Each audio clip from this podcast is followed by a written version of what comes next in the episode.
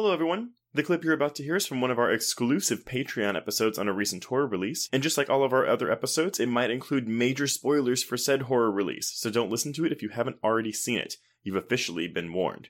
And if you'd like to hear the full episode, just head on over to patreon.com slash horrorqueers and subscribe today. Without further ado, here is your exclusive Patreon clip.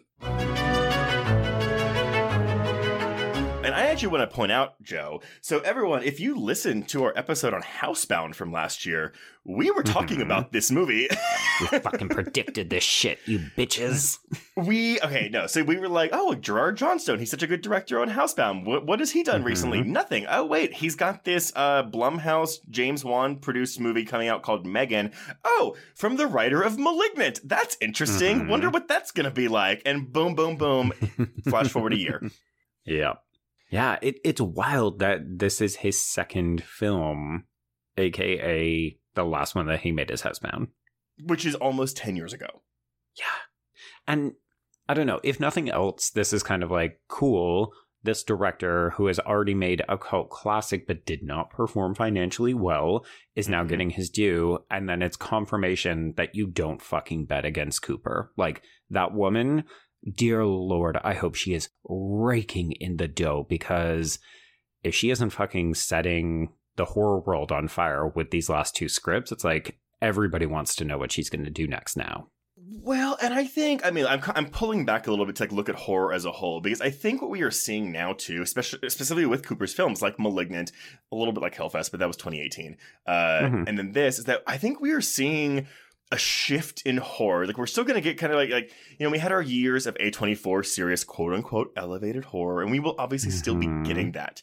But I think we are starting Sure. to see a shift now more into fun horror. Fun, not I, sometimes campy, but also ridiculous, self-aware but not obnoxious. Like that is what like this and *Malignant* are to me, and Mm-hmm. especially with a certain uh, Kevin Williamson pen movie coming out this month as well. I I just I think that that's the trend we're looking at moving forward.